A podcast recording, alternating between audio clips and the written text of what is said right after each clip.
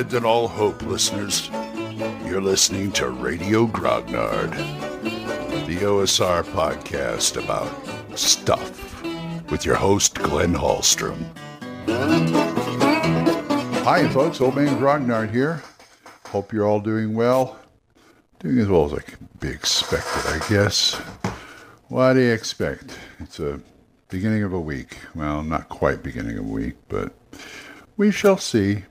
Got some more memory in my stuff, and you know, I'm generally happy working on some artwork, things like that. You're probably doing your thing, so I will get to it. I had some ideas about pacing that I wanted to run by you based on, once again, things I've read, things I've watched on YouTube. So we will talk about that after this.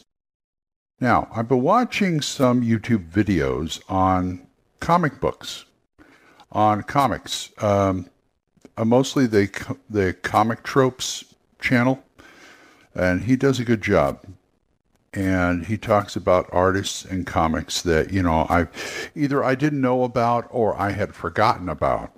Like he did, he did do a good thing on uh, the Doomsday Clock 12 issue series, which is a follow up to Watchmen, and other things like that, and artists and writers he talks about.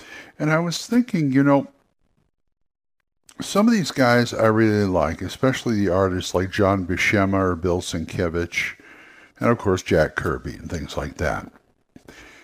Have you ever thought to of going back and looking at some of those old comics issues and just looking at the artwork and reading the stories and seeing what the pacing is like, the pacing versus action, and try to try to take away some from something from that for your games. Not only in the pacing, but in like the artwork shows if it shows action, you know, you can't you can't really it's hard to beat something like a Jack Kirby panel or something like that.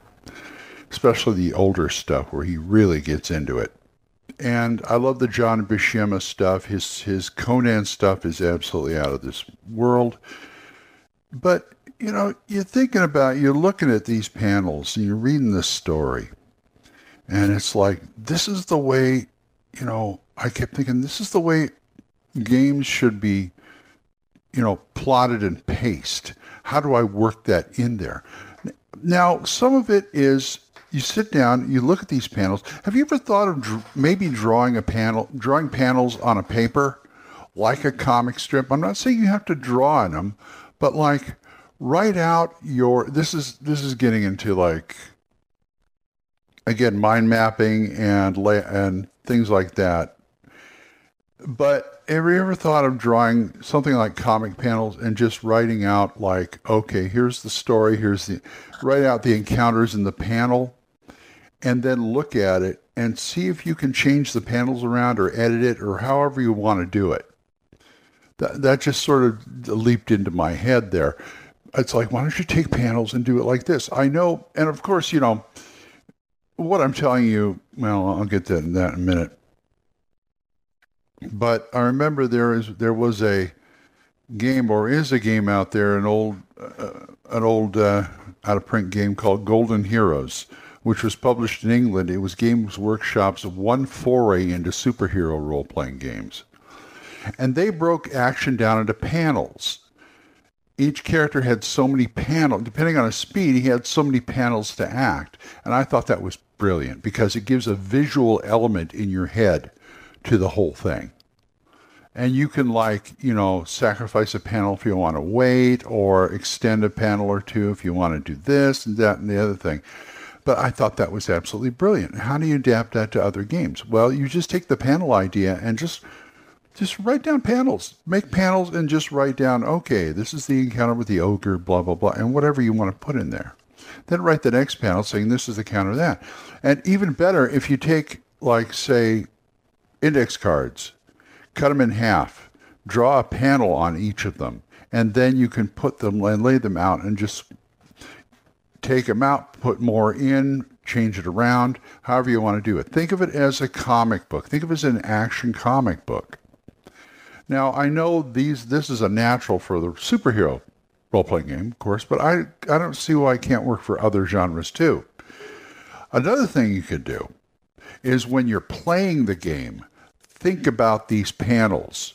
Try and bring some of that action into your narration. Try and get enthusiastic about that. If you're an encounter, if they're an encounter with, I always like to say ogre, encounter with an ogre, you know, the, you know, he takes a hit. The ogre takes a hit. The guy scores a hit. Say it's a crit, and it's like, you slam him right in his chest with a pow. He staggers back and roll dex roll. He falls flat on his keister. He is now prone. You know, just start thinking about that. And also think about the adjectives you could use too. You can, I mean, take a book, take a leaf out of Stan Lee's book, you know, where he'd come up with these. They come, uh, amazing, you know, like FASERIP, like Marvel Superheroes, TSR's FASERIP, Fantastic, astounding, amazing. You know, start thinking about alliteration. Oh, wow, you hit him in the chest. His his chest is caved. And oh no, I can't think of it. His cavernous chest is caved in a way that stops the stops the the bubbling behemoth from laying a blow on you. Blah blah blah blah blah. You know that will get the players excited if you do it right. You know, I wouldn't do it for everything. You know, if they're out if they're out in this town buying equipment, you know, you don't have to unless a, unless a fight breaks out, you don't have to do it like that. But that is, you know, doing that way. That's in your prep, doing the panels thing, and when you're playing it, it also helps you to get enthusiastic. You know, if you're you can stand up and do stuff.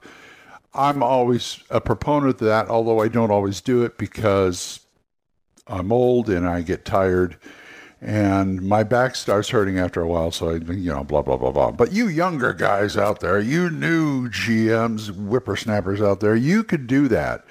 I know for a fact that Matt Finch, when he get when he when he runs games at cons, he never sits down. He will stand on tables and run things because he has that many people.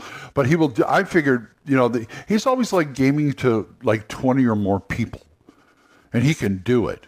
You know, like Mythrus Tower and other things like that. And he stands on a table. I can understand why, but I have a feeling that he could have a table full of six well, say six people, and he'd still stand on the table. He is that enthusiastic about it.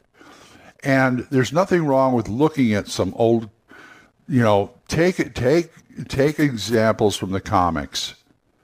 Look at old DC and Marvel stuff, you know, especially the Kirby stuff and the Buscema stuff.